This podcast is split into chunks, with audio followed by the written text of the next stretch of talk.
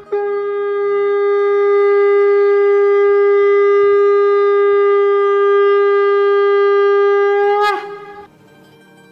Express के morning सत्संग podcast में आपका स्वागत है। गोलक एक्सप्रेस में आइए दुख दर्द भूल जाइए एबीसीडी की भक्ति में लीन होके नित्यानंद पाइए। हरी हरी बोल।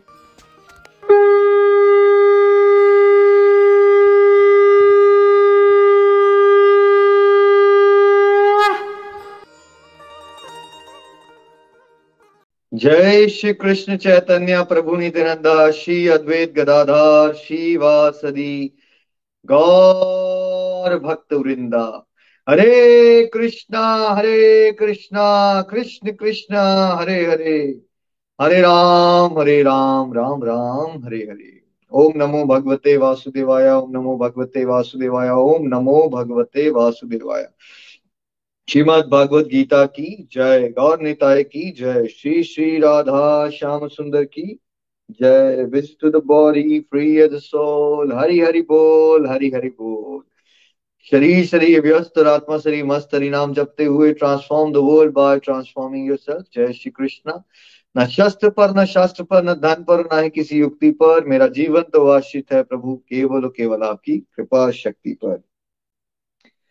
गोलोक एक्सप्रेस में आइए, दुख दर्द भूल जाइए एबीसीडी की भक्ति में लीन के नित्य आनंद पाइए। हरी, हरि बोल एवरीवन जय श्री राम, जय श्री राधे कृष्ण।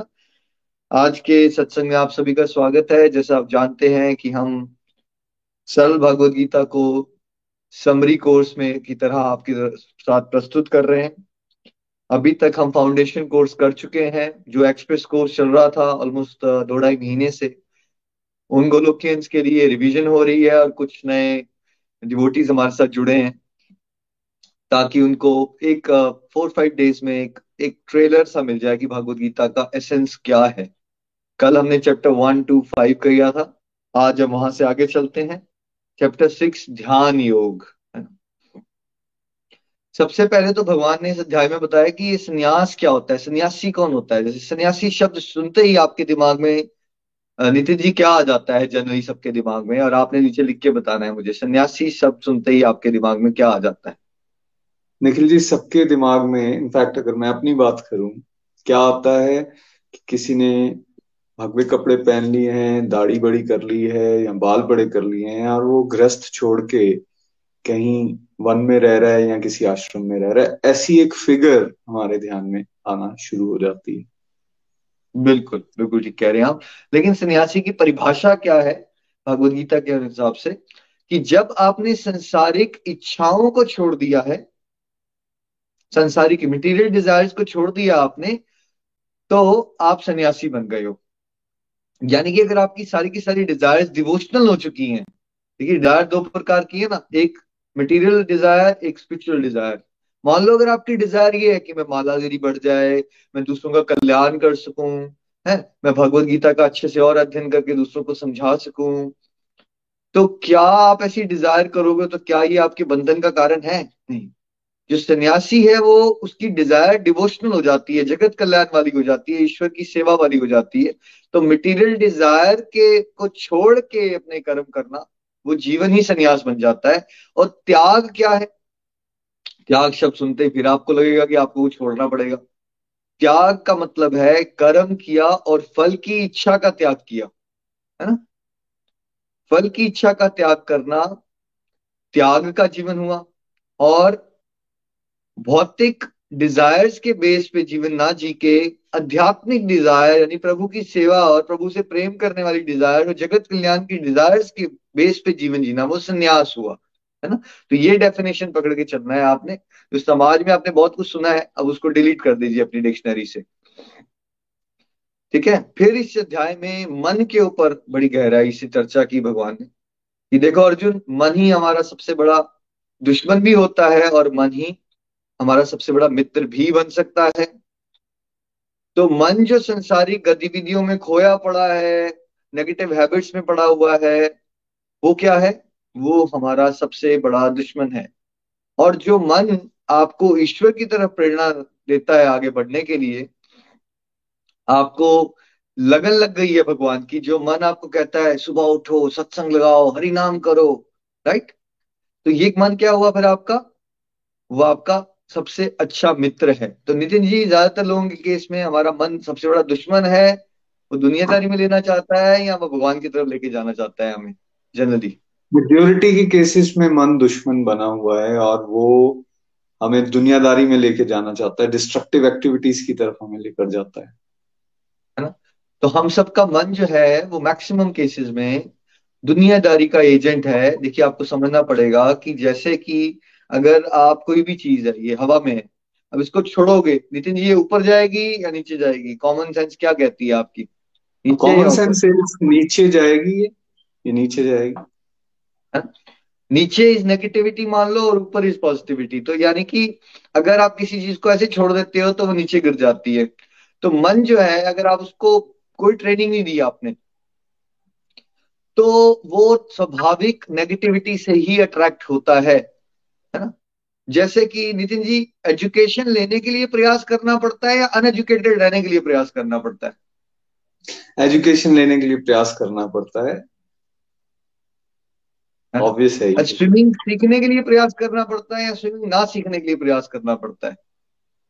सीखने के लिए प्रयास करना पड़ता है। किसी भी चीज़ में ये बात बिल्कुल ट्रू है। हमें एफर्ट करना पड़ेगा तब हम वो चीज़ सीख पाएँगे अदरवाइज़ नहीं सीख सकते। तो मन को मित्र बनाना है अगर तो प्रयास करना पड़ेगा। अगर आपने मन को दुश्मन बना के चलना है तो उसके लिए आपको कोई प्रयास नहीं करना है। जो कर रहे हो दुनियादारी में जीते रहो। ये ऑटोमेटिक सी बात है कि मन आपका दुश्मन बना हुआ है। वो आपको नेगेटिविटी के ट्रैप पे लेके जाएगा डिप्रेशन में रखेगा। और आप यही सोचते रह जाओगे कि मैं संसारिक जीवन में ये पालूँगा तो मैं खुश हो जाऊँगा। बट रियलिटी ये है कि अगर आपका मन आपका सबसे बड़ा दुश्मन बना हुआ है तो आप संसारिक जीवन में कुछ भी पा लीजिए वो आपको डिप्रेशन में लेके जाने वाला है। वो नेगेटिव थिंकिंग नहीं रखेगा, वो कंपैरिजन ही करता रहेगा। आपको हमेशा grass is always greener on the side of ground आपको हमेशा दूसरे की थाली में लड्डू ज़्यादा दिखेंगे।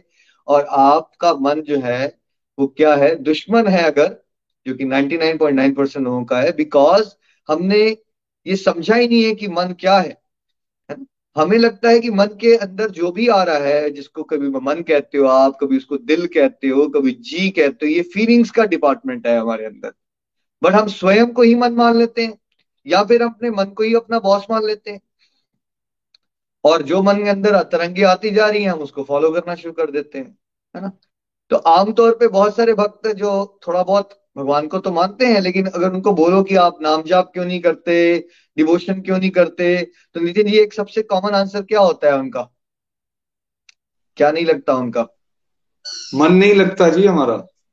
मन नहीं लगता। माला करने बैठते भी हैं मन नहीं लगता। कोई सत्संग की भी बात करेंगे तो मन नहीं लगता। कॉमन आंसर है कॉमन आंसर पर उनसे पूछो कि क्या आपका रोज नौकरी पे जाने का मन लगता है? तब क्या बोलते हैं हम तब भी आंसर तो यही आएगा मन तो एक्चुअली जॉब पे जाने का भी नहीं करता बहुत बार घर के किसी हाँ। काम करने का भी नहीं करता हाँ। लेकिन वहाँ पे हम प्रायोरिटाइज कर देते हैं और चले जाते हैं लेकिन जैसे ही हमें स्पिरिचुअलिटी की बात आती है तो हमें लगता है मन तो लगता नहीं है डिवोशन में तो फिर करने ही क्यों है ना तो हम बहुत ही गंदी तरह से ठगे जा चुके हैं और हमें जब तक हम जागेंगे नहीं, आध्यात्मिक ज्ञान नहीं लेंगे तो हमें समझ नहीं आएगा कि मन की बातें, आध्यात्मिक दृष्टि से जो बड़े चढ़े लोग होते हैं, वो कहते हैं कि मन को मारना सीखो, मन को रेगुलेट करना सीखो, है ना? तो मन को हमें मित्र बनाना है सत्संग साधना सेवा से। अगर हम सत्संग साधना सेवा दवाई रूपी करते रहेंगे तो हमारा जो है मन, हमारा मित्र बन जाएगा। और जब मन मित्र बन जाएगा, जब आपके अंदर से मन, आपका मन करे, मैं सत्संग लिए उठ जाऊँ, मैं हरि नाम करूँ, मैं दूसरों को भी भगवत गीता के बारे में बताऊँ, मैं भगवान आपके दर्शन कब करूँ, मन में ऐसी बातें आना शुरू हो जाए, चिंतन चलना शुरू हो जाए, समझ लीजिए कि अब आपका मन जो है मित्र बन जाए बन गया है। अब क्या आपको मन को फिर मित्र बन गया है? तो क्या आपको उसको पूरा भरोसा कर लेना चाहिए मन पे? मन पे पूरा भरोसा मत कीजिए। अगर मित्र बन भी गया है, तब भी बड़ा केयरफुल रहिए बिकॉज़ आध्यात्मिक प्रगति कुछ ऐसा है जैसे आप नंगी तलवार पे वॉक कर रहे हो। सावधानी हटी तो दुर्घटना घटी। थोड़ा सा इधर उधर भटकोगे तो मन का नेचर होता है स्वाभाविक वो माया का एजेंट है कब आपको संसारिक जीवन में फिर से फंसा देगा किसी किसी विचारधारा में। पता भी नहीं चलेगा आपको है ना? सो so, मन जो है भगवान कहते हैं वो इधर उधर जहाँ भी जाए विचरण करने। उसको कंट्रोल में अपने पकड़ के वापस लाओ। जैसे एक डॉगी होता है आपको उसको पट्टा बांधा होता है आपने। आप उसको घुमाने लेके जाते हो। एक तरफ़ फूल भी आ रहे हैं, दूसरी तरफ़ मल मूत्र पड़ा हुआ है, गंदगी पड़ी हुई है।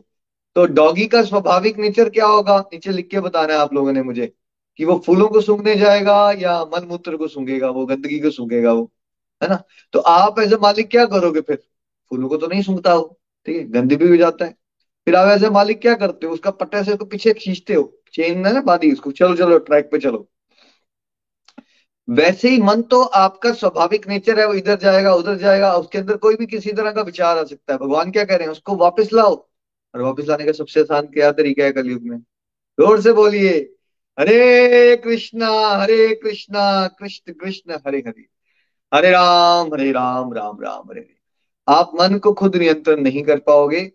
आप जब भगवान का नाम लेते रहोगे तो भगवान के नाम में और भगवान में कोई अंतर नहीं है। तो भगवान ऋषिकेश है इंद्रियों के स्वामी है, वो आपके मन को नियंत्रण करेंगे।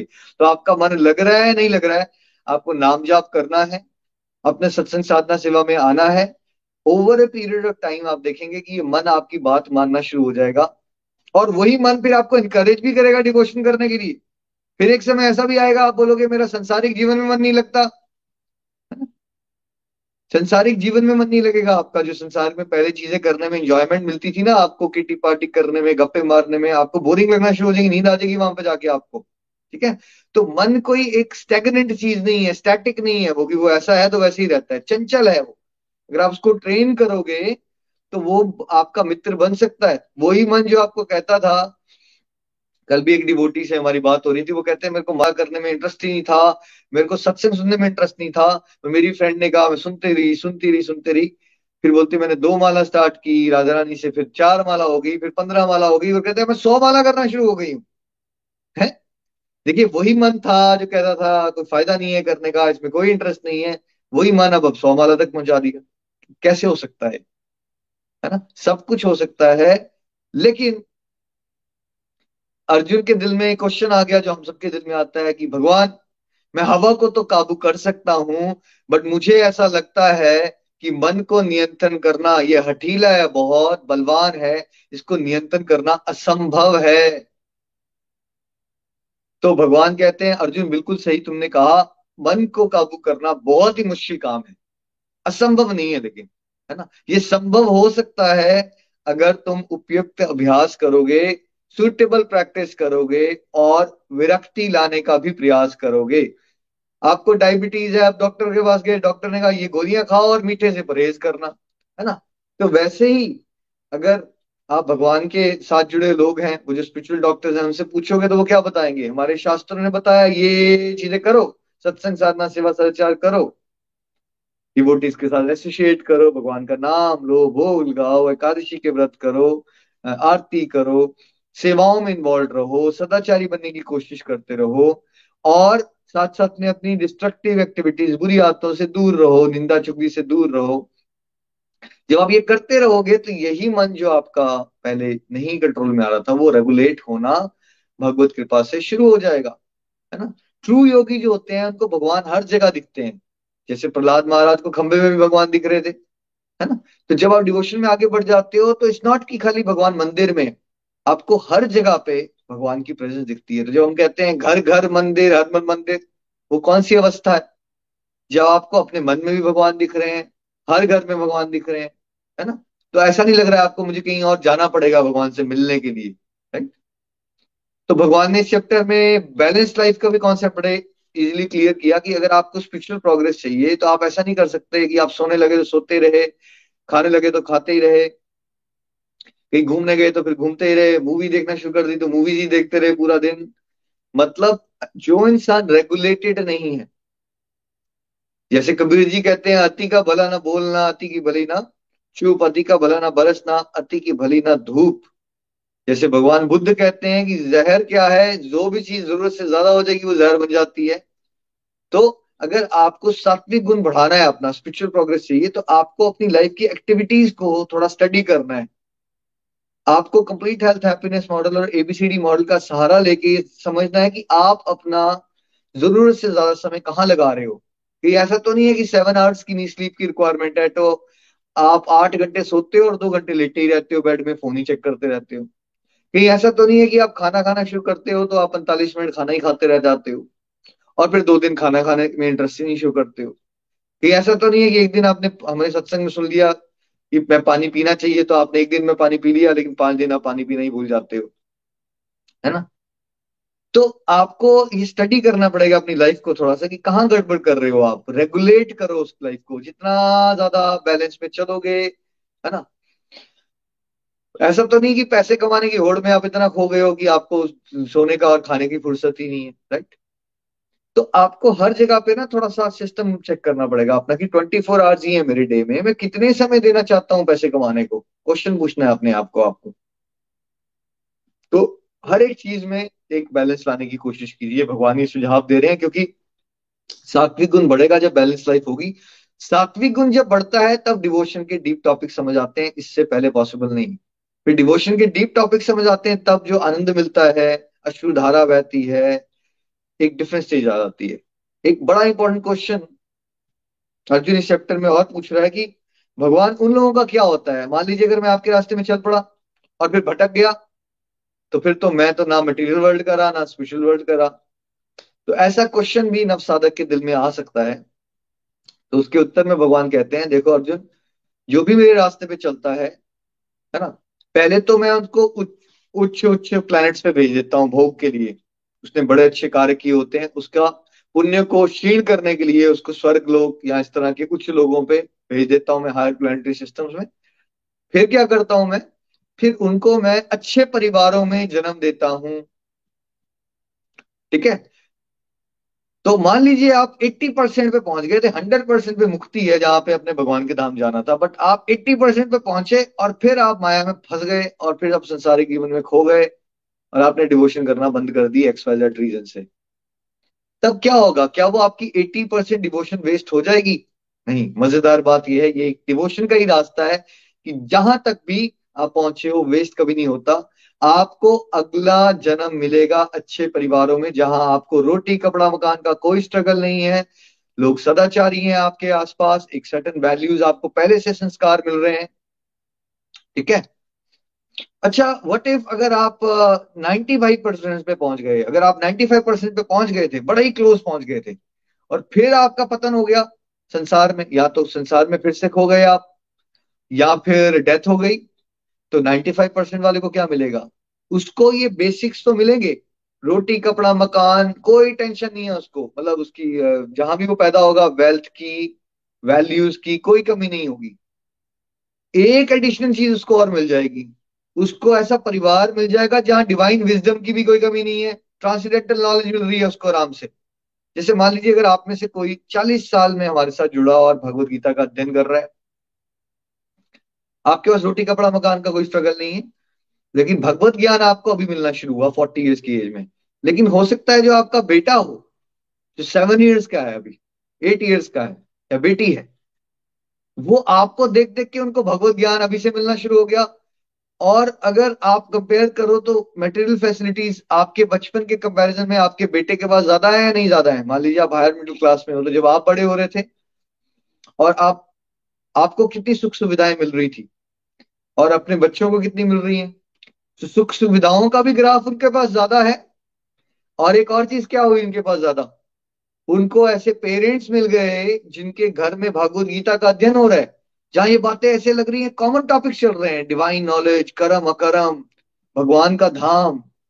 ये बातें जो सुनी नहीं गई हैं वर्ल्ड में रेयरेस्ट पाते हैं वैसे बच सोल्स को बचपन से ही वैसा ज्ञान मिलना शुरू हो जाता है, जो आप यंग लोकियंस को देखते हो, ये ये बच्चे नहीं है, ये बड़े एडवांस ट्रांसीडेंटलिस्ट हैं भाई।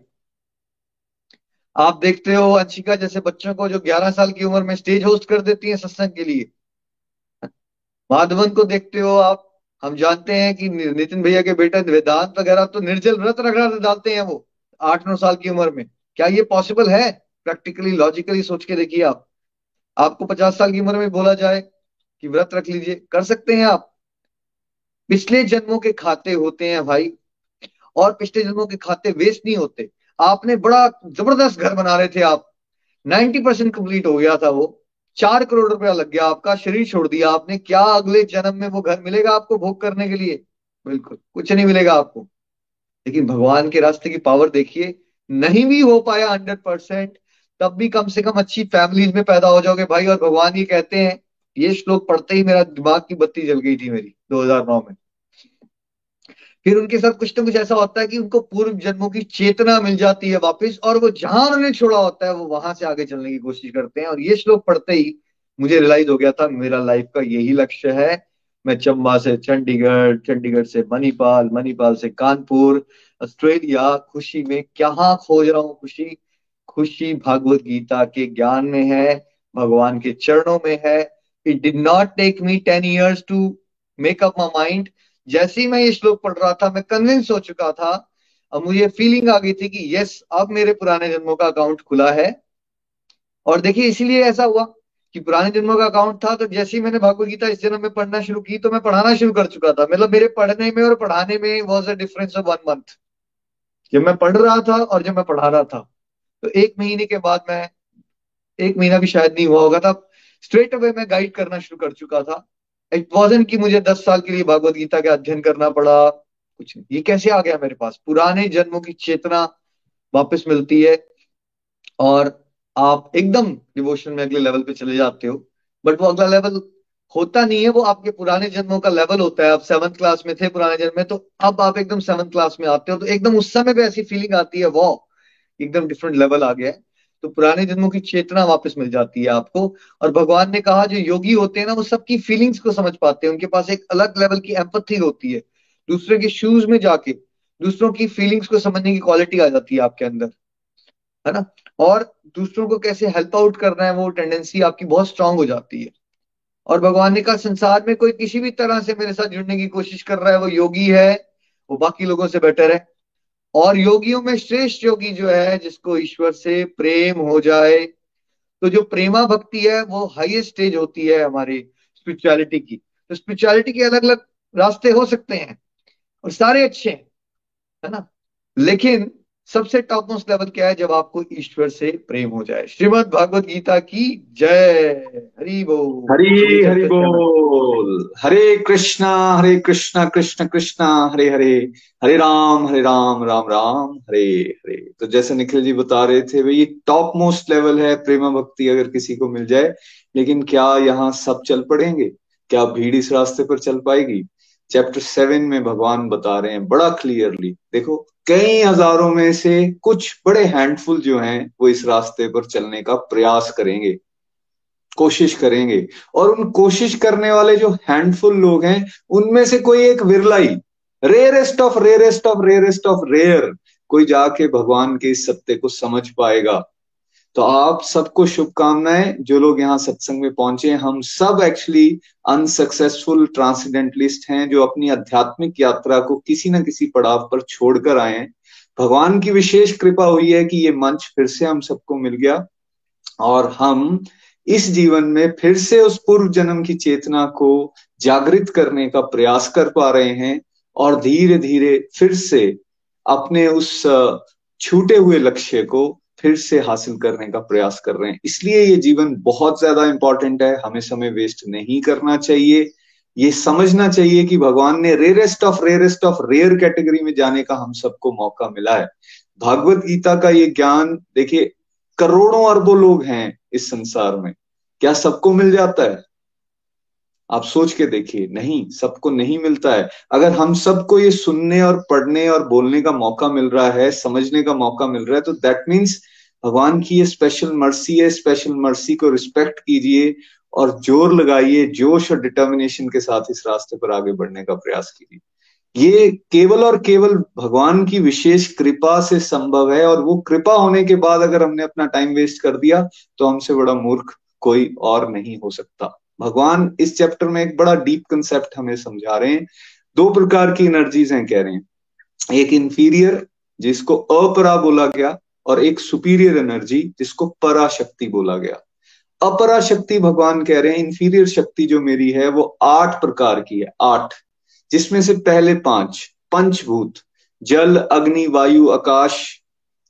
जल, अग्नि, वायु, आकाश और साथ साथ में जल, अग्नि, वायु, आकाश, पानी।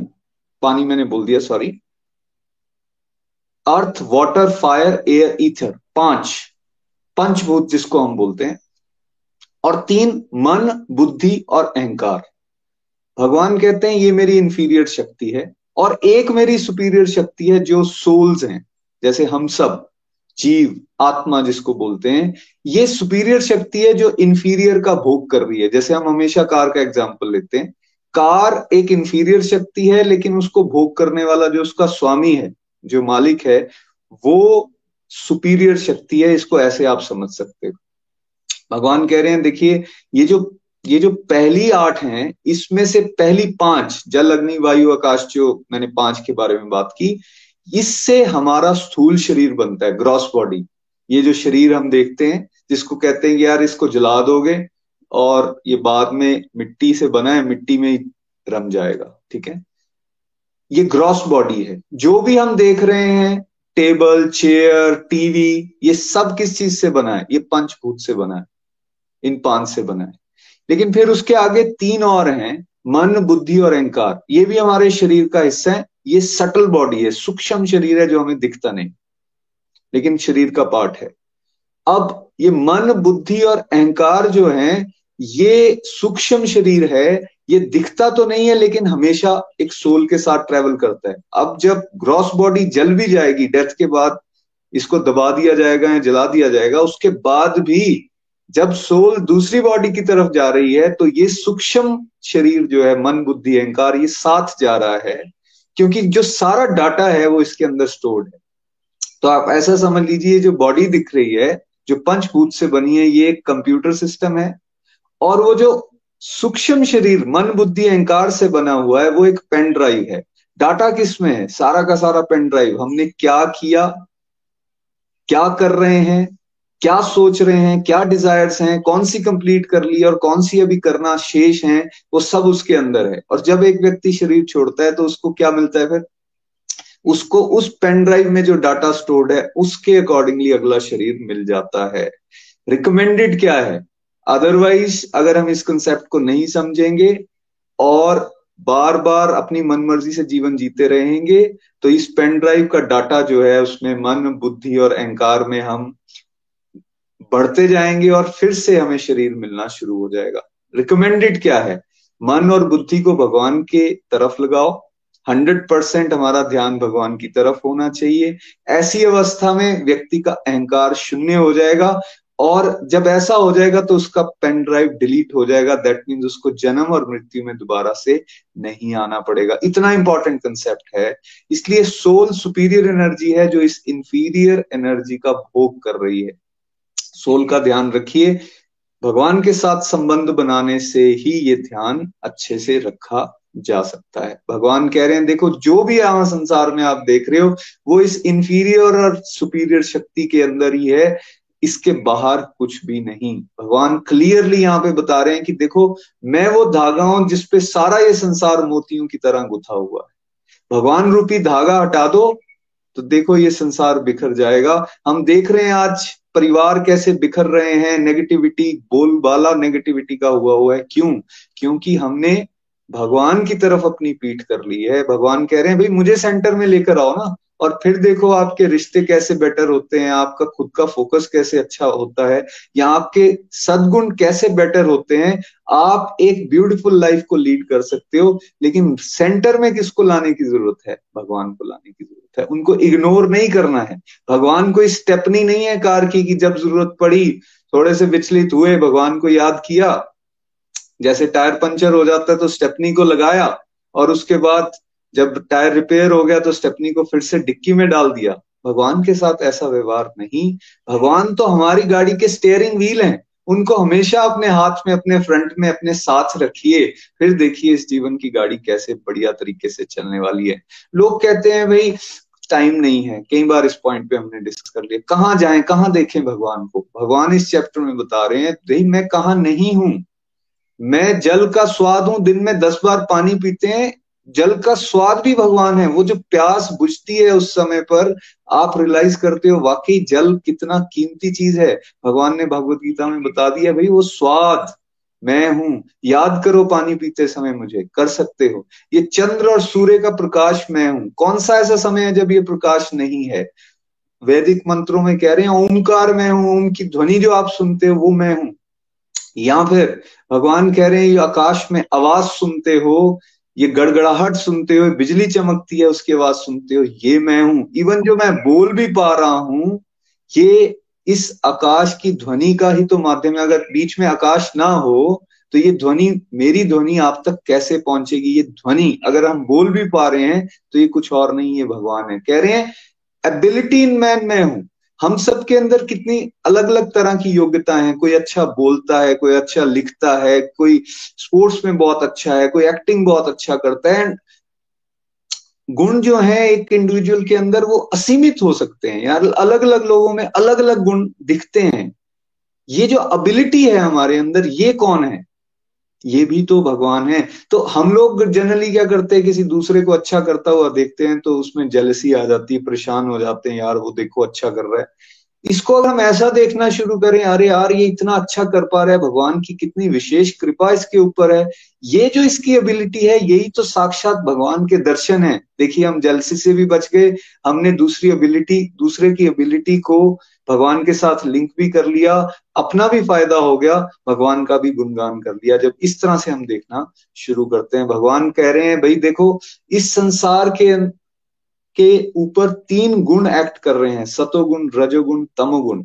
और मैं इन तीन गुणों को बनाने वाला हूँ। ये तीन गुण मेरे अंडर हैं। आगे चल के आप ये तीन गुणों के बारे में एक पूरा चैप्टर पढ़ने वाले हैं। भगवान कहते हैं, ये इनका मैं स्वामी हूँ। मैं गुणातीत हूँ, इसलिए भगवान को गुणातीत बोला गया है, क्योंकि वो गुणों के ऊपर हैं, वो ट्रांसीडेंटल सिचुएशन पर हैं। हम सब लोग जो सोल्स हैं, इन तीन गुणों के नीचे हैं। भगवान कह रहे हैं, जिसको ये बात समझ आ जाएगी, वो मेरे साथ संबंध बनाना शुरू करेगा। बिल्कुल वैसे ही, जैसे आप बॉस के साथ अपने कनेक्शन को स्ट्रॉन्ग कर लोगे तो नीचे के जो स्टाफ है वो आपको किसी तरह से तंग नहीं करेगा। हाँ भगवान ये भी क्लियर बोल रहे हैं कि इन तीन गुणों से बनी हुई मेरी देवी प्रकृति को पार कर पाना बहुत कठिन है, बहुत मुश्किल काम है। लेकिन जो मेरे साथ जुड़ जाएगा, जो भगवान के साथ प्रेमा भक्ति करेगा, जो उनकी सेवा करना शुरू कर देगा, उसके लिए मैं ये बिल्कुल ही सरल कर देता हूँ। भगवान कहते हैं, चार प्रकार के लोग जो हैं वो मेरे रास्ते पर पड़ेंगे। कौन कौन आर्थ, जिज्ञासु, ज्ञानी, अर्थार्थी। मतलब बड़ा दुख आ जाता है, तब हम भगवान की तरफ़ जाते हैं। सी या फिर हम धन के डिजायरर हैं, हम वेल्थ चाहते हैं, तब हम भगवान के पीछे भागते हैं। ज्ञान की अभिलाषा है, तब लोग भगवान की तरफ़ बढ़ते हैं। या फिर जिज्ञासाएँ, बड़े सारे क्वेश्चन हैं, ये प्रकृति कैसे चल रही है, कौन चला रहा है? सी कहाँ से हम आए? कहाँ हमने जाना है? इस तरह के बड़े सारे क्वेश्चन अगर किसी के मन में आ रहे हैं तब भी वो भगवान की तरफ़ पड़ता है। तो चार ये एंट्री पॉइंट्स हैं, ऐसी घटनाएँ हमारी जीवन में अगर होती हैं तो हम किस तरफ़ प्रेरित होते हैं? भगवान की तरफ़ प्रेरित होते हैं।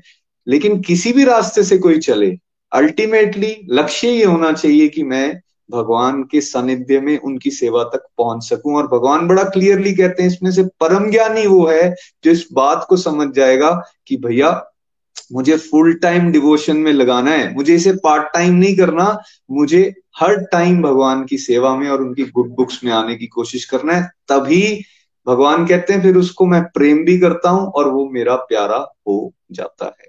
हरी, हरि बोल। हरी, हरि बोल। अब जानते हैं चलिए चैप्टर एट से कि भगवान को प्राप्त कैसे करना है? भगवत प्राप्ति, है ना? पहले कुछ टर्म समझेंगे इसमें। ब्रह्म, अध्यात्म, कर्म, है ना? ब्रह्म क्या है? भगवान जो है उनका एक नाम पर ब्रह्म होता है। बिकॉज़ हम उनके अंश हैं, हमें ब्रह्म भी कहते हैं। आत्मा को एक आत्मा सोल आत्मा, उसको ब्रह्म भी कहते हैं। मतलब हम क्या हैं? हम ब्रह्म हैं। और जुड़ना किससे पर ब्रह्म से। हर एक सोल का, ब्रह्म तो मैं भी हूँ, आप भी हो, नितिन जी भी हैं, सब लोग हैं। लेकिन हर एक सोल का क्या नेचर सेम होता है या हर एक सोल का भी नेचर अलग होता है? हर एक सोल का नेचर जो है, उसको यूनिक नेचर को अध्यात्म कहते हैं। जैसे देखिए यशोदा मैया भी भगवान से प्रेम कर रही हैं, अर्जुन भी भगवान से प्रेम करते हैं, हनुमान जी भी भगवान से प्रेम करते हैं, है ना? तीनों ही ब्रह्म है, लेकिन हनुमान जी भगवान से दास भाव में प्रेम करते हैं तो उनका अध्यात्म अलग हुआ, और अर्जुन जो है, भगवान से सखा भाव में प्रेम करते हैं, उनका अध्यात्म अलग हुआ नेचर अलग हुआ। यशोदा मैया वात्सल्य भाव से प्रेम करती हैं तो उनका अध्यात्म अलग हुआ। तो इवन तो है तो हम सब ब्रह्म, लेकिन हमें भगवान को प्रेम करने का, हमारे भाव अलग अलग ही उमड़ेंगे। सेम नहीं होंगे बिकॉज़ सोल लेवल पे भी हमारे नेचर्स अलग अलग होते हैं। कर्म, जो भी हम करते जा रहे हैं संसारिक जीवन में, ठीक है, हम जनरली लोग साकाम करते हैं मतलब अटैचमेंट से ही करते हैं। तो अगर खाली शब्द कर्म भी बोला जाए तो साकाम कर्म की ही बात होती है। फलों की इच्छा से किए गए कर्मों की बात हो रही होती है। और वो फलों की इच्छा से किए गए कर्म ही वो कारण है जिसकी वजह से बार बार जन्म मृत्यु, बुढ़ापा, बीमारी, बार बार जन्म, मृत्यु, बुढ़ापा, बीमारी, इस चक्कर में हम आते जा रहे हैं। तो भगवत गीता हमें क्या सिखा रही है कि भगवान की प्रसन्नता के लिए भक्ति युक्त होके सेवा भाव से कर्म करो ताकि वो कर्म जो है फिर अकर्म बन जाएँगे। तो आपको एक्शन का रिएक्शन नहीं लेना पड़ेगा और आप अपनी ड्यूटीज़ को भी अच्छे से कर लोगे और भगवत धाम को भी प्राप्त कर लोगे। फिर इसके बाद आता है अधिभूत, अधिदेव आदि यज्ञ अधिभूत क्या है? जो भी प्रकृति है, जो दिख रहा है आपको आसपास, प्रकृति तो बहुत बड़ी है, हमें दिख भी नहीं रहा होता है बहुत कुछ। वो जो बदलने वाली प्रकृति है इंक्लूडिंग दिस बॉडी वो क्या है? अधिभूत है। भगवान का वो विराट रूप, है ना? याद है आप सबको भगवान ने चैप्टर इलेवन में? महाभारत में देखा आपने, भगवान को ने दिव्य दृष्टि दी अर्जुन को और विराट रूप दिखाया। तो भगवान का वो जो विराट रूप है, वो क्या है? वो आदि देव है। उस विराट रूप के अंदर सारे समाये हुए हैं। सारे देवी देवता आ जाते हैं। गणेश जी, शिव जी अग्निदेव वायुदेव ब्रह्मा जी, लक्ष्मी माता। विराट रूप की जब बात हो रही है तो सारे के सारे भगवान की डिफरेंट डिफरेंट रिप्रेजेंटेशन फॉर्म्स उनके डिफरेंट देवी देवता, वो भगवान के ही अलग अलग पार्ट्स हैं, अलग नहीं है हमसे ठीक है? और फिर तीसरा आ जाता है आदि यज्ञ फिर हम ये भी कहते हैं, हम सबके अंदर भी भगवान है। तो हमारे जो अंदर है परमात्मा रूप में भगवान, ठीक है? जो आपको दिव्य अनुभूतियाँ होती है ना सब डिवोटीज को, कि आप कुछ सोच रहे थे, आप अभी कोई क्वेश्चन सोच रहे थे, उसका आंसर मिल जाता है आपको, या कई बार आप कुछ सोच रहे थे, वो समझ नहीं आ रहा तो सडनली वो यूट्यूब वीडियो आ जाता है आपके सामने। वो कौन आपकी फीलिंग्स को पढ़ लेता है? वो आदि यज्ञ है। जो परमात्मा आपकी बातें सुन रहे हैं, आपसे कम्युनिकेट करते हैं दिव्य अनुभूतियों के रूप में, वो आदि यज्ञ है। इस अध्याय में भगवान ने कहा, देखो, आखिरी मोमेंट में तुम जैसा सोचोगे। तुम संसारिक जीवन के बारे में सोच रहे हो, बीवी बच्चे प्रॉपर्टी के बारे में सोच रहे हो, दोबारा आ जाओ यहाँ पे। तुम मेरे बारे में सोच रहे हो शरीर छोड़ते समय तो तुम मेरे धाम को प्राप्त कर लोगे, सच्चिदानंद हो जाओगे मेरी तरह ही। तो ये जो पूरी की पूरी ट्रेनिंग है हमारी, पूरा लाइफ हमारी इस तरह से डिज़ाइन होनी चाहिए कि ये एक सरप्राइज़ डेथ है सरप्राइज़ टेस्ट है हमारा जो डेथ है। कभी भी फाइनल एग्ज़ाम आ सकता है तो क्या हम भगवान के बारे में सोच रहे हैं हर समय? या हम संसार के बारे में सोच रहे हैं? देखो, गृहस्थी में रहने में कोई दिक्कत नहीं है, लेकिन जब गृहस्थी आपके अंदर रहती है तो दिक्कत है। जॉब पे जाने में कोई दिक्कत नहीं है बट जॉब हर समय आपके अंदर रहती है, इसमें दिक्कत है। ठीक है? तो हमने लास्ट मोमेंट की तैयारी बिकॉज़ लास्ट मोमेंट कोई गारंटेड नहीं है कि नब्बे साल में आएगी, कभी भी आ सकती है। तो हम डे टू डे लाइफ को इतना मोल्ड कर लें कि हम भगवान से हर समय जुड़े हैं। भगवान ने कहा, जो मेरे साथ रेगुलरली जुड़ा रहता है, उसके लिए मुझे पाना बहुत आसान है। ज़्यादातर लोगों के लिए भगवान को पाना बहुत मुश्किल है, क्योंकि देखिए, अगर आप दाल भी बनाना चाहते हो, आपने दस मिनट जो है गैस को ऑन किया, फिर ऑफ़ कर दिया। फिर आधे घंटे के बाद याद आए दस मिनट ऑन कर दिया, फिर ऑफ़ कर दिया। तो क्या दाल बनाना भी नितिन जी आसान है? इस तरह से, कभी ऑन किया, कभी ऑफ़ किया, कभी ऑन किया, कभी ऑफ़ किया। नहीं बनेगी कभी गलने वाली नहीं है दाल ऐसे। अच्छा तो बिकॉज़ सब लोग समाज में क्या करते हैं? या तो भक्ति करते नहीं कहते थोड़ी थोड़ी करो। कभी कभी कर लेना चाहिए, थोड़ी पूजा कर लेनी चाहिए सुबह और शाम को, बस। तो ऐसे थोड़ी थोड़ी करने से आज तक किसी ने भगवान को प्राप्त नहीं किया। भाई, वो आपकी चॉइस है। अगर आप यहीं घूमना चाहते हो, जन्म, मृत्यु, बुढ़ापा, बीमारी में आपको बड़ा अच्छा लगता है यहाँ आना तो आइए, कोई दिक्कत नहीं। कोई टैक्स नहीं लगाएँगे भगवान। बट आपको उसकी सफरिंग से गुजरना पड़ेगा, वो आपकी चॉइस है। बट अगर आप इस सबसे ऊपर उठ के आनंद को प्राप्त करना चाहते हो, अमर होना चाहते हो तो लास्ट मोमेंट की बहुत इंपॉर्टेंस है। हमारे देश का नाम भारत पड़ा। भरत महाराज की कथा बड़ी इंपॉर्टेंट है। वो कैसे राजा थे, जब वो ओल्ड एज मैन ने अपने बच्चों को राजपाट देने का जब वो जंगल गए, पूरी समाधि में खो गए थे, भगवान की प्रेम में खो गए थे। लेकिन कैसे एक हिरणी का बच्चा होता है, वो उसको बचाते हैं, फिर वो धीरे धीरे हिरण से आसक्त हो जाते हैं। शरीर छोड़ते समय तक वो अपनी साधना को भूल के हिरण के बारे में सोच होते हैं, हाय, इस हिरण को कौन बचाएगा मेरे जाने के बाद? तो कैसे अगला जन्म उनको हिरण का मिल जाता है भाई? Last moment is very careful इसलिए आश्रमों में बैठा बांटा गया ज़िंदगी को। ग्रस्त आश्रम का वान प्रस्थ भी होता है, संन्यास भी होता है। मतलब आप 25 साल में भी दुनियादारी में खोए थे, आप 55 साल में भी खोए पड़े हो। विद एज आपको स्पिरिचुअल लाइफ के लिए एक्सक्लूसिव टाइम बढ़ाना ज़्यादा ज़रूरी होता है। विद टाइम आपका बढ़ते जाना चाहिए और फैमिली लाइफ और करियर वगैरह का टाइम घटते जाना चाहिए आपका, है ना?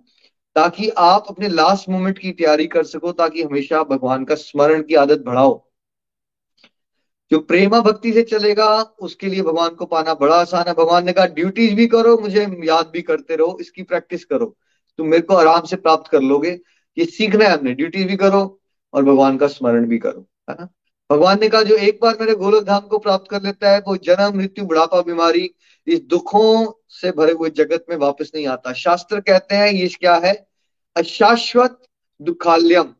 ये जो संसार है, एक तो टेम्पररी है और दुखों से भरा हुआ है। भगवान ने ऊपर नहीं कह दिया, ब्रह्मा जी के लोग से नीचे सबसे ज़्यादा नीचे नरक के प्लान तक, सारे के सारे। अगर आप गोलोक धाम से कंपेयर करोगे तो सारे के सारे दुखों के भंडार ही हैं। आप इसी अर्थ में देख लीजिए एक इंसान हो सकता है अरबों रुपया है उसके पास। तो क्या नितिन जी उसके जीवन में कोई दुखी नहीं आ रहा? वो सबसे सुखी है। अरब रुपया है उसके पास। जी क्या नहीं ऐसा नहीं है। उसको दुख आ रहे हैं उसको डर भी लग रहा है उसको चिंताएँ भी सता रही हैं उसको मृत्यु भी आएगी उसको बीमारियाँ भी लगेंगी। उसके लव्ड वंस की भी डेथ होगी उसको बीमारियाँ भी लगेंगी। तो आप संसार में कहीं भी पहुँच जाओ यहाँ नहीं। अगर आप देवता भी बन गए तब भी परेशानी है। भाई आप रोज तो देखते हो महाभारत रामायण में कितनी बार होता है दानवों ने अटैक कर दिया इंद्र जी परेशान हो रखे हैं, भागे हुए हैं वहाँ पे। कि ब्रह्मा जी के पास, ब्रह्मा जी, शिव जी के पास, विष्णु जी के पास जा रहे हैं, बचाइए बचाइए, हमारा राजपाट छिन गया। तो वहाँ भी तो टेंशन चल रही है ना। तो आपको क्या करना है? स्ट्रॉन्ग डिज़ायर लानी है कि भगवान हमें गोलोक धाम आना है आपके पास, आपकी सेवा करनी है हमें। क्योंकि अदरवाइज़ आप संसार में खोए रहोगे और फिर क्या होगा? दुख मिलेगा, कुछ नहीं मिलेगा उसके अलावा। ठीक है? और भगवान ने यहाँ क्लियर कर दिया संसार में आप कुछ भी कर लो तपस्याएँ करो वैदिक ज्ञान लो है ना? बड़ा अच्छा दानी बन जाओ जो भी आप फल प्राप्त करोगे जैसे आप फ़ेमस हो जाते हो यश कीर्ति मिलती है आपको सुख मिलता है वो सारी चीज़ें तो मैं अपने भक्त को ऐसे ही दे देता हूँ। सुदामा ने कितनी मेहनत की थी भाई? वो जाता है भगवान के पास वो माँगता भी नहीं है तो भगवान उसको राज, राजा से भी बड़ा महल दे देते हैं ऐसे तो ये जो संसारिक चीज़ें हैं, इसके लिए भक्ति मत कीजिए। बट सच ये है कि अगर आप भगवान की भक्ति में ना तो संसारिक चीज़ें तो पीछे पड़े, पड़ जाएँगी आपके। क्योंकि लक्ष्मी माता जो है, वो भगवान श्री विष्णु के चरण कमलों की सेवा करती है। तो अब अगर आप भगवान विष्णु के भक्त बन जाते हो, लक्ष्मी माता आपसे बहुत प्रसन्न हो जाती है। सब चीज़ें आपको संसारिक तो ऐसे ही मिल जाएँगी। लेकिन एक चीज़ केवल भक्त को मिलती है, जो संसारिक लोगों को नहीं मिल सकती। वो है भगवान के धाम की सिटीजनशिप। चाहे आपने जितनी मर्ज़ी तपस्याएँ कर रखी हैं, दान दे रखा है, अगर आप भगवान से प्रेम नहीं करते हो देर इज़ नो पॉसिबिलिटी कि आप भगवत धाम जाओगे। नितिन जी, आप भी अपने घर पे किसको इनवाइट करना चाहोगे? आपका बहुत बेस्ट फ्रेंड है जो, या मैं ये बताऊँ आपको, अमेरिका में एक बहुत अच्छा इंसान रहता है, आप उसको जानते नहीं, उसके कोई इमोशंस नहीं है, क्या उसको घर पे इनवाइट करना चाहोगे? नितिन जी जिसके साथ मेरे कोई इमोशंस नहीं है वो जितना मर्ज़ी पैसे वाला क्यों ना हो? ना मैं उसके घर जाऊँगा और ना मैं उसको घर पे बुलाऊँगा। मैं तो जो मेरा क्लोज फ्रेंड होगा उसको बुलाने वाला है। ना? चाहे आपका क्लोज फ्रेंड की कुछ हरकतें आपको पसंद नहीं भी है बट आपके इमोशंस है ना उसके साथ तब भी आप कंफर्टेबल ज़्यादा रहोगे उसको बुलाने है ना? ठीक है? तो भगवान से प्रेम करने को टॉप मोस्ट इम्पोर्टिटी को रखिए। आपको संसारिक जीवन में जो मिलना है आपकी एक्सपेक्टेशन से ज़्यादा मिलेगा। मैं, नितिन भैया और बहुत सारे गुलोक इसको एक्सपीरियंस कर रहे हैं। बट टारगेट वो नहीं होना चाहिए। टारगेट प्रभु की सेवा होना चाहिए। ठीक है? श्रीमद भागवत गीता की जय। चलिए नेक्स्ट चलते हैं चैप्टर पे चैप्टर नाइन हरी बोल। बिल्कुल टारगेट यही होना चाहिए और ये टारगेट अचीव करने के लिए हमें चाहिए क्या? भगवान यहाँ बता रहे हैं चैप्टर नाइन में कि भाई श्रद्धा बड़ी इंपॉर्टेंट है। अगर श्रद्धा नहीं होगी ना भक्ति में तो एक्चुअली इंसान नीचे गिर जाएगा। डाउटिंग सोल के लिए ना तो यहाँ पर कोई फ़ायदा है, ना इस जीवन में वो खुश रहने वाला है, ना ही उसका नेक्स्ट सिक्योर है। और ये बात हम बिल्कुल क्लियरली समझ सकते हैं। कोई भी रिश्ता अगर हमें चलाना हो, चाहे वो पति पत्नी का है बाप बेटे का है, दो भाइयों का है, दो दोस्तों का है, उसके बीच में चाहिए क्या विश्वास और श्रद्धा? तो यहाँ किसके संबंध की बात हो रही है? भगवान परम के साथ अपने संबंध की बात हो रही है। तो अगर डाउट्स करके चलेंगे तो काम बनने वाला नहीं, इसलिए श्रद्धा बना के चलिए। बट ये श्रद्धा किसी जॉब किसी जॉब करने से या फिर किसी दुकान पे तो हमें मिलने वाली नहीं कि हम गए, पैसे दिए और श्रद्धा खरीद के ले आए। ये श्रद्धा कहाँ से मिलेगी? ये श्रद्धा मिलेगी जब हम डिवोटी एसोसिएशन में रहेंगे, जब हम सत्संग करते रहेंगे रेगुलरिटी भगवान की इन दिव्य बातों को सुनेंगे, अपने जीवन में उतारने की कोशिश करेंगे, तब तो ये श्रद्धा हमारी मज़बूत होगी। भगवान इस चैप्टर में डिटैचमेंट की बात हमें सिखा रहे हैं। कह रहे हैं, देखो, मैं पूरे संसार को चलाता हूँ भाई। ब्रह्मा, विष्णु, महेश, मैंने अलग अलग डिपार्टमेंट सबको दे रखे हैं। साथ ही साथ मैंने अलग अलग देवताओं को अपॉइंट कर रखा है। हर पर्टिकुलर डिपार्टमेंट के लिए एक देव है। ये सारी एक्टिविटीज़ हो रही हैं। हम देख रहे हैं जगत के अंदर पेड़, पौधे लाइट हमेशा सब इंडिविजुअल्स को समय समय पर मिल रही है, प्रकृति हमें कितना कुछ दे रही है। ये सब कुछ होने के बाद भी भगवान कहते हैं, मैं उदासीन की भांति डिटैच होकर अपनी ड्यूटीज़ को कर रहा हूँ। कृष्णा हमें इशारा दे रहे हैं, आप तो एक छोटा सा घर चला रहे हो छोटा सा परिवार चला रहे हो भाई। आप एक नॉर्मल सी जॉब कर रहे हो, आपका आपका जो दायरा है वो कोई ज़्यादा बड़ा नहीं है। इसलिए अपने दायरे में जो ड्यूटीज़ कर रहे हो, उसको डिटैचमेंट के भाव से करो। हम क्या करते हैं? हम बहुत ज़्यादा अटैच्ड हो जाते हैं उन ड्यूटीज़ के साथ। होना क्या चाहिए? भगवान हमें कह रहे हैं अटैचमेंट रखो मेरे साथ और बाहर अपनी सारी की सारी ड्यूटीज़ ड्यूटी समझ के करो, मुझे समर्पित करते हुए। जो कोई ये करना शुरू कर देगा, उसको जीत, हार, लाभ, हानि, इन सब चीज़ों से ज़्यादा फ़र्क पड़ने वाला नहीं। वो हमेशा फोकस्ड रहेगा उसके अपने परम गोल की तरफ़। भगवान यहाँ बताते हैं, ऐसे लोगों को मोह मुक्त बोला गया है। मोह मुक्त का मतलब जिन्होंने इस बात को समझ लिया कि वो बॉडी नहीं है बॉडी से जुड़े हुए जो शरीर, से जुड़े हुए जो रिश्ते हैं, ये टेम्परेरी हैं। हर चीज़ यहाँ पर टेम्परेरी है। जिन्होंने ये बात समझ ली और ये समझ लिया कि वो एक सोल है और उनका असली मकसद जो है भगवान के घर वापस जाना है, उनको मोह मुक्त बोला गया है। ऐसे मोह मुक्त लोग क्या करते हैं? वो फुल टाइम अपने आप को डिवोशन में लगाते हैं, हर समय भगवान का चिंतन करते हैं। उन्हें पता होता है कि भगवान सर्वे सर्वा है, भगवान इस पूरी सृष्टि के बॉस हैं और मुझे उस बॉस की गुड बुक्स में आना है। ऐसा प्रयास हमेशा करते रहेंगे कि भाई, मैं किसी ना किसी तरह से भगवान को खुश कर सकूँ। और वो क्या करते हैं? निरंतर रेगुलरिटी के साथ भगवान की दिव्य सेवाओं में, उनकी पूजा में, उनके चिंतन में अपने जीवन को लगाते हैं। अब ऐसा कोई करेगा तो भगवान कहते हैं, देखो, फिर मैं उसके जीवन की जो कमियाँ है ना, उनको भी दूर कर दूँगा और जो उसके पास है, मैं उसकी रक्षा भी करने वाला हूँ। कितनी इंपॉर्टेंट बात हमें भगवान कह रहे हैं।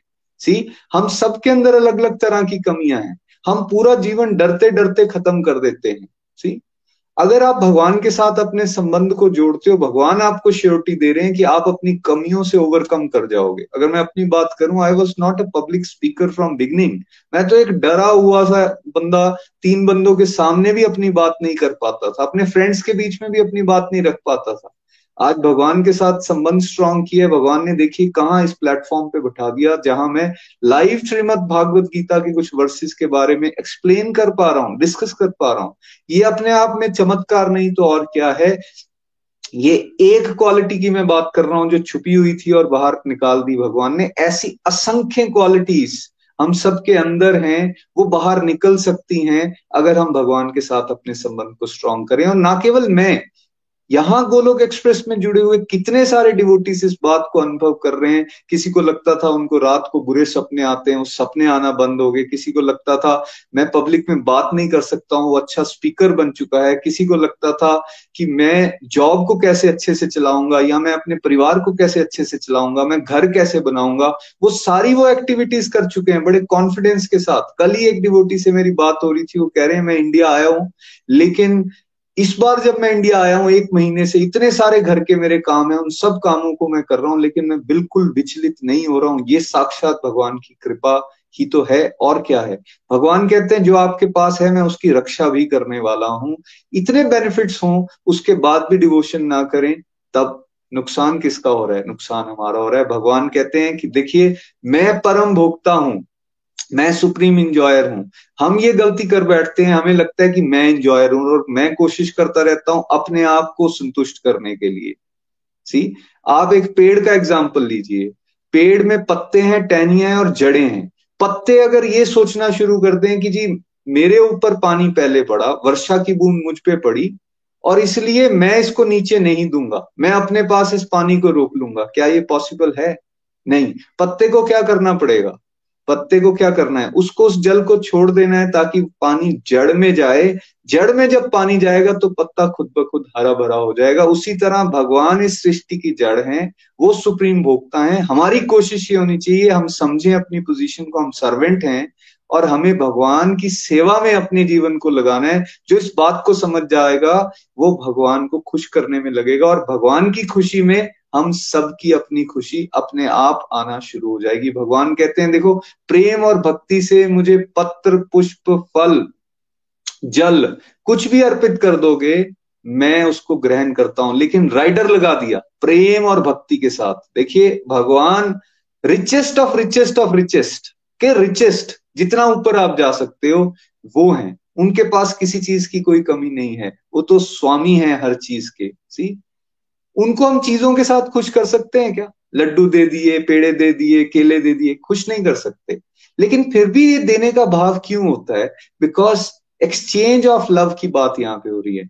चीज़ें दीजिए, भगवान को ऑफ़र कीजिए अगर करना है। कोई क्लोथ ऑफ़र करना चाहता है, कोई मनी ऑफ़र करना चाहता है, कोई जल, पुष्प, कुछ भी आप ऑफ़र करना चाहते हो, लेकिन उसके पीछे फीलिंग्स क्या होनी चाहिए? लव डिवोशन जब इस भाव से करेंगे तो भगवान कहते हैं, मैं ग्रहण करता हूँ। अगर आपने ईगो में आकर चीज़ें देनी है या कई लोग इस तरह से करते हैं, ओ, हमने ये कर दिया, हमने वो कर दिया। भगवान को इन सब चीज़ों की कोई ज़रूरत नहीं है, वो एक्सेप्ट नहीं करेंगे। इसलिए प्रेम और भक्ति इस राइडर को हमेशा याद रखना है।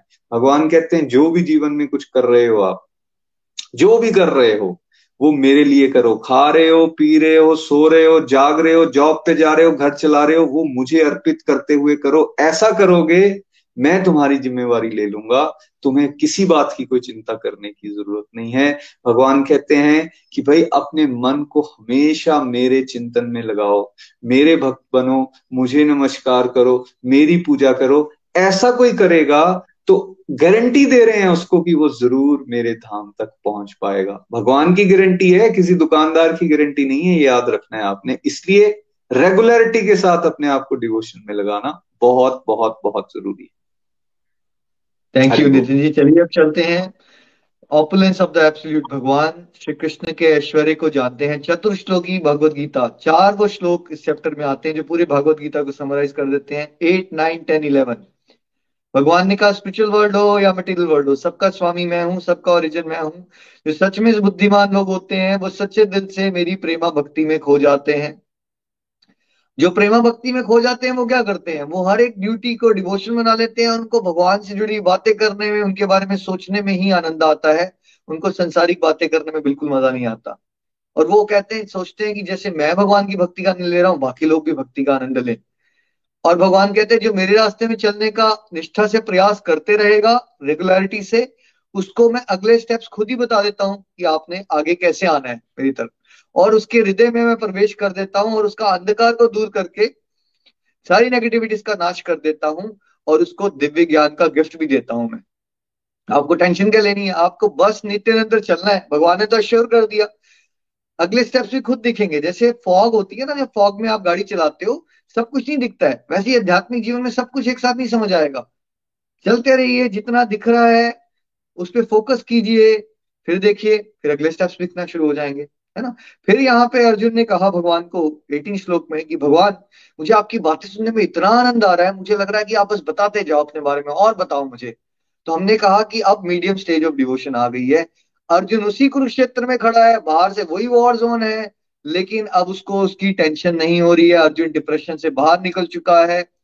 अब वो भगवान से बातें सुनना चाहता है क्योंकि उसको भगवान की भक्ति करने में बड़ा आनंद आ रहा है। चैप्टर टू में जब उसने स्टार्ट किया था प्राइमरी स्कूल ऑफ़ डिवोशन नीचे लिख के बताइए, कब शुरू हुई थी? सातवें श्लोक में। चैप्टर टू के, जब उसने, तब वो भ्रमित था कंफ्यूज था डिप्रेशन से निकलना चाहता था। तब वो भगवान की गाइडेंस लेना चाहता था बिकॉज़ वो अपनी प्रैक्टिकल लाइफ को नहीं संभाल पा रहा था। उसको एसच भगवान की भक्ति में इंटरेस्ट नहीं था, है ना? कुरुक्षेत्र तब भी वही था बाहर से, आज भी वही है, लेकिन अब उसको डिवोशन में इतना मज़ा आ रहा है कि वो अपनी संसारिक प्रॉब्लम्स को ही भूल गया। वही भीष्म पितामा खड़े हैं अभी भी, द्रोणाचार्य भी वहीं खड़े हैं, ठीक है? तो मीडियम स्टेज ऑफ़ डिवोशन का मतलब क्या होता है कि अब आप भगवान की भक्ति इसलिए करते हो कि भगवान की भक्ति करने में ही आनंद आता है आपको। जबकि प्राइमरी स्कूल के डिवोटी के साथ क्या होता है, वो संसारिक जीवन से दुखी होता है वो उससे भागना चाहता है, वो मन की शांति चाहता है, इसलिए वो डिवोशन करता है है ना?